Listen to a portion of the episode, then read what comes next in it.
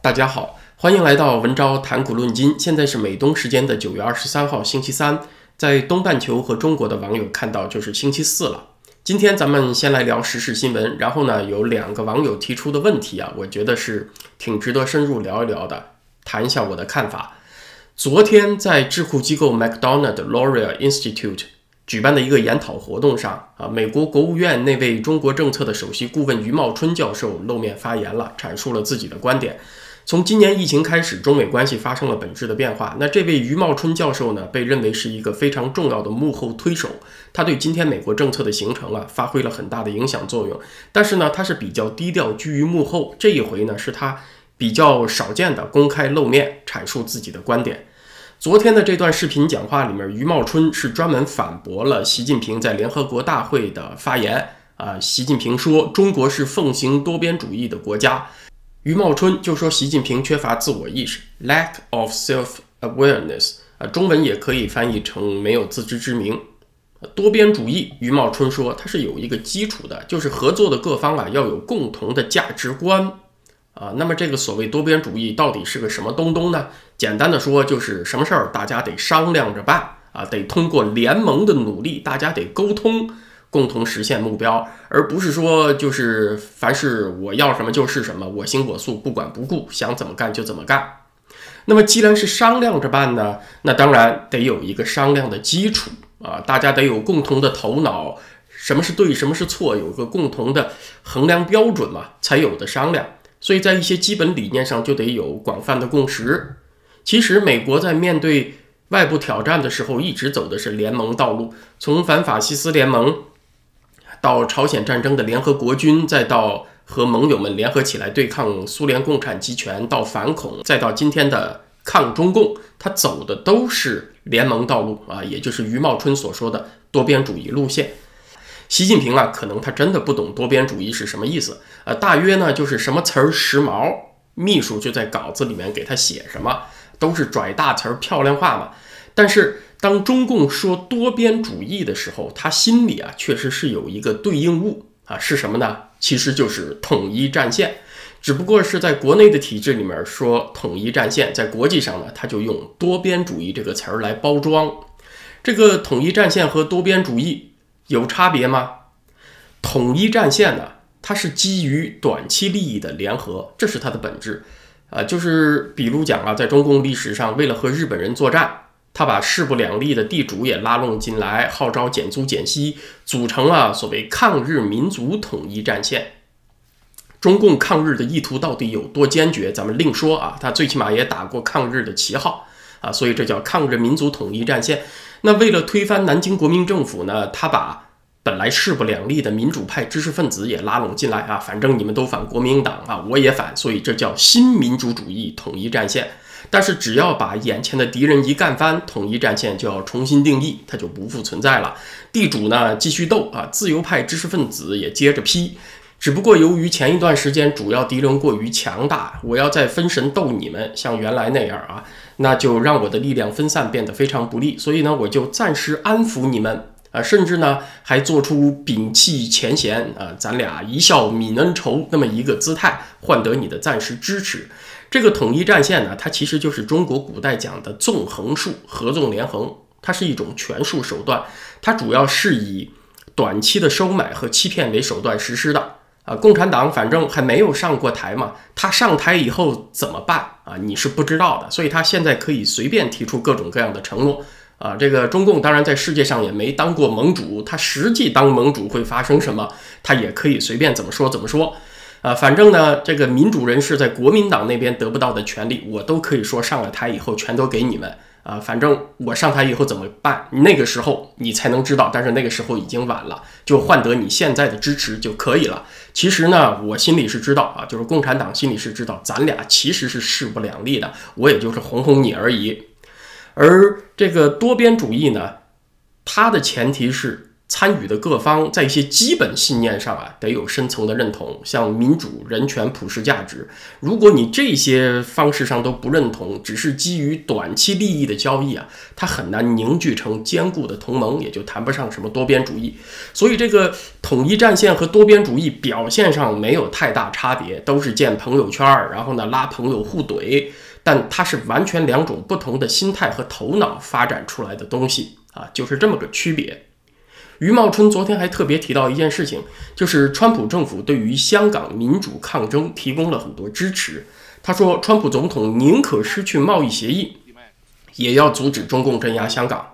那我就在琢磨啊，余茂春教授这是对川普过去一年在香港问题上的表现，在为他支持辩解呢，还是说对川普政府未来行动的一个暗示呢？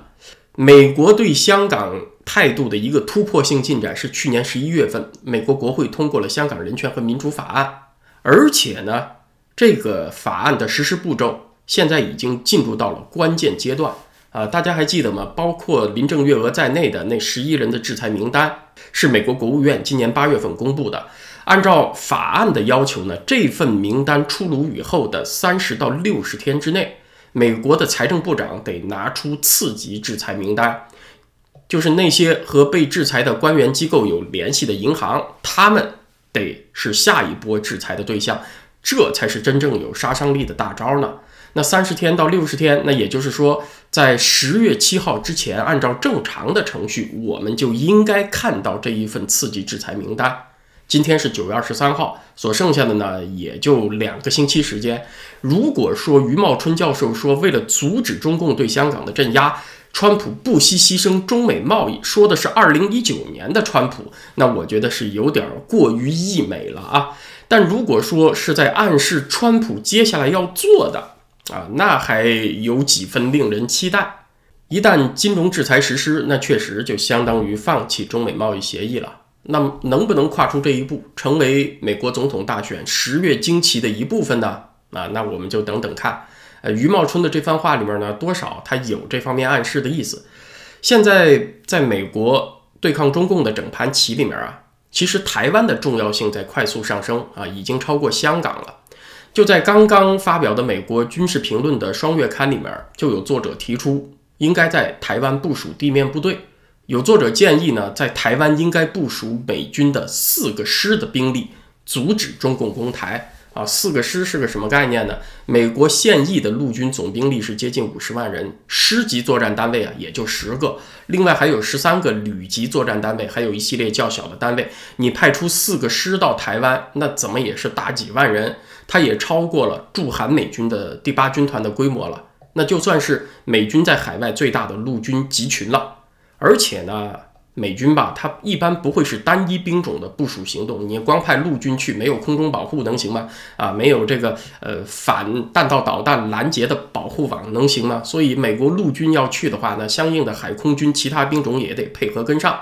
那么台湾自然也就成了美国在海外最大的军营了。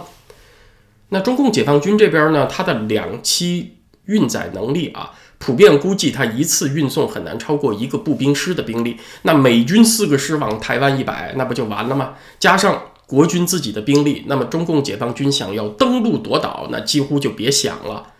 呃，当然呢，美军进驻台湾还是四个师的兵力啊，这是一个非常大胆激进的提议，确实很难马上走到这一步。不过呢，它已经是美国军事学术界登堂入室、大大方方讨论的问题了。中国的观众网友呢，可能不太清楚哈，在西方这种精英体制里面，学术界它和政府的距离是非常近的啊，基本上就是一个隔壁的关系。那很多大学教授一转身就是政府部长了，像刚刚去台湾访问的美国副国务卿克拉奇啊，您看他的背景，先是在商界创业啊，然后呢，二零一三年嗯之前那几年是普渡大学的校董会主席，然后再回到商界，然后再进入国务院。那位贸易顾问纳瓦罗，那就是加州大学尔湾分校的商学院退休教授啊，呃，就是大家很熟悉的那个外交家基辛格，他也曾经在哈佛大学任教。一个方案，它只要成为学术界和智库机构热烈讨论的话题，那么没跑，很快它就会摆上总统的办公桌了。所以，美军进驻台湾这个事儿啊，大伙还千万不要等闲视之。那咱们这个节目也连续几次谈过台湾了啊，就有朋友留言了，说是不是现在加速太快，对台湾自己来讲也不够安全，还是稳健一点好呢？啊，也有朋友说，其实台湾不应该采取太过刺激中共的行动。那现在的形势是呢，美国已经完全转向对抗中共了。只要川普他能够连任，他对中共的目标其实已经和里根时代对待苏联完全一样了，就是要将其完全的孤立削弱，呃，甚至是促使中国内部发生变化。你甚至也可以说，川普要连任，那就是冲着要共产党的命来的。那这个时候他扶持台湾，是不是要利用台湾当马前卒呢？你说要用，那肯定是要用，但是对台湾来讲，也是一个前所未有的机遇。那你看中共这边呢，对台湾已经把很多模糊空间都撤销了，九二共识只剩一中，没有各自表述了，对台湾只剩下一国两制这一条路，没有别的路了。现在呢，是把台海中线这个军事默契也撤销了，他也是摆明了，就是要来要中华民国的命，要台湾民主和自由的命来了。美国是要共产党的命，共产党是要台湾的命，双方都没遮没掩了。你说台湾还要保持中立，两边找模糊空间啊，其实是有点自欺欺人了，就落入两害啊。怎么叫两害呢？美国抗共，请问没有台湾他就不抗了吗？他照样得抗。美国在历史上他也不是没遇到过挫折呀，失去了古巴，卡斯特罗上台，古巴变红了，那美国就不反苏反共了吗？他照样反。美国败走越南，越南也落入共产党手中变红了，他就不反苏反共了吗？他照样反。只要目标定了要抗中共，没有台湾，美国也要抗。但是过程中台湾要犹豫了，美国看你三心二意，那说不定好东西就不给你了，给你的先进武器，你回头又投向对岸了，交给中共了，那他他不亏了吗？啊，他也就不给你了。所以对台湾来讲，犹豫则贻误时机，此其害一也。另外那边中共要灭台，请问没有美国他就不灭了吗？他照样要灭。只要你是民主自由，他是集权专制，他就容不得你。有没有美国，他都要灭你。但是台湾，你今天犹豫一下，他只会觉得你软弱，绝不会因此感激你，就改变了所谓统一的目标。这个时候没有美国的帮助，你岂不是更糟了吗？这叫自食恶果，此其害二也。这叫两害。所以现在台湾能做的呢，就是赶上美国全球战略转变的潮流，抓住机遇。台湾是小国寡民，夹在两大强权之间，小国它创造不了世界的潮流和趋势，它的生存之道就是要有识别机会的眼光和抓住机会的决断力。啊，这是一个朋友提出的问题。另外，总有朋友留言呢，问能不能给大陆网友一些建议，在乱世当中如何保全。一般呢，我都不太愿意提那些特别具体的建议啊，比如什么时候该换外汇啊，什么时候抛售资产呢？啊，当然，在某些领域特别有研究的博主，也许能在这方面给出一些具体的建议，还管用。但是呢，呃，我这儿呢是不想在这方面抖聪明，为什么呢？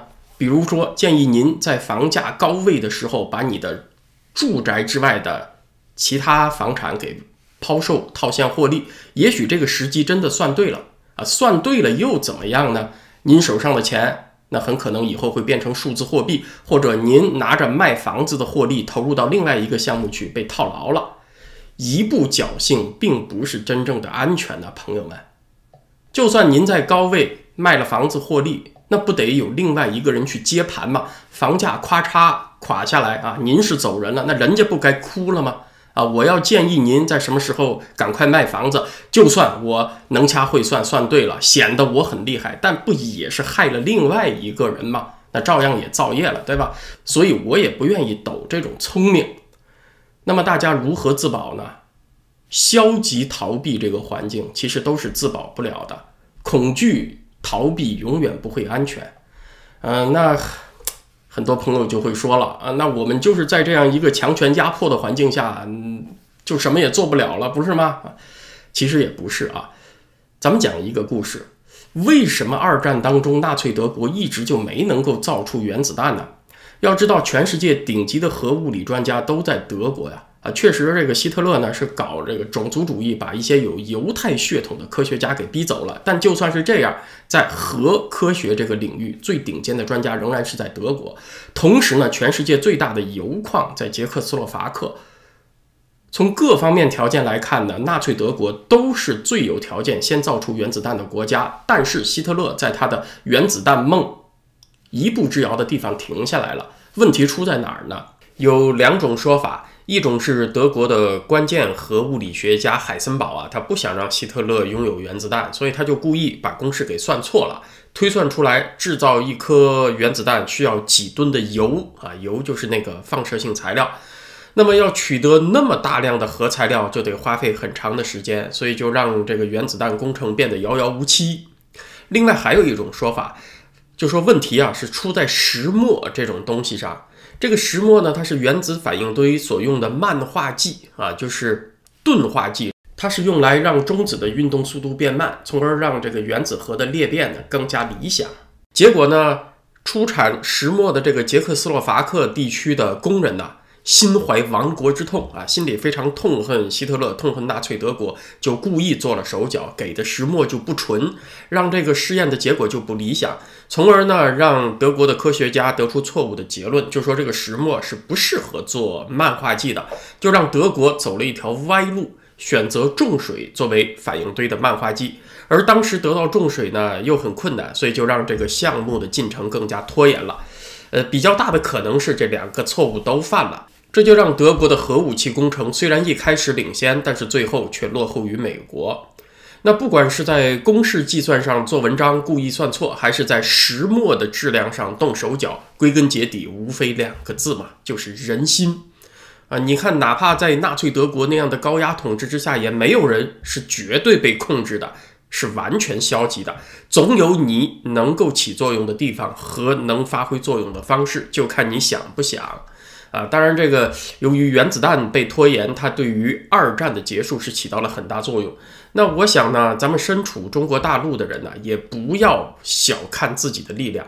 当今中国人最缺的，还并不是聪明和办法，就是那点儿正念。是不是不想参与作恶，想有所作为？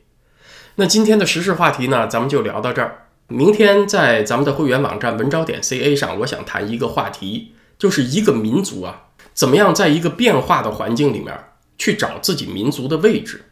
咱们这个节目呢，长久以来啊，谈中国以外的话题，就是说美国、加拿大、英国的故事比较多。明天呢，我想说说澳大利亚啊，咱们有很多网友、粉丝网友也是来自于澳大利亚的。澳大利亚它建立之初呢，确实这些创建者们是想建立一个小英国，就是在英国本土之外建立起一个非常模范的英国式社区。确实呢，也是英国近代卷入的那些冲突当中，澳大利亚人从来不含糊啊，都是披坚执锐、勤王保驾，非常积极的啊，忠心不二。但是呢，在二战的那段岁月里面，澳大利亚却突然发现自己被宗主国所放弃了，被背叛感就油然而生，澳大利亚就面临着要重塑自己民族意识，在世界上找自己位置的任务了。那这就要。社会的各个阶层有非常充分的沟通，全社会呢都得有现实感，同时呢承担起自己的责任啊，不能整天就指着英国骂啊，我这么忠诚于你，你为什么抛弃了我啊？那个时候就得自己承担起责任。那我觉得这个过程啊，对今天的中国人也很有启发意义。明天呢，在会员网站上咱们聊这个话题，在 YouTube 上呢，咱们就是星期五再见了，谢谢大家。